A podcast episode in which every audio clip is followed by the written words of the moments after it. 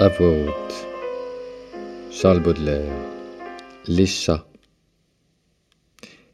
Les amoureux fervents et les savants austères aiment également dans leur mûre saison les chats puissants et doux, orgueil de la maison, qui comme eux sont frileux et comme eux sédentaires.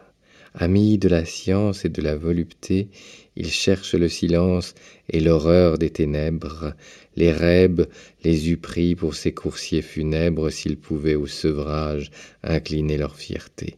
Ils prennent, en songeant les nobles attitudes des grands sphinx allongés au fond des solitudes, qui semblent s'endormir dans un rêve sans fin.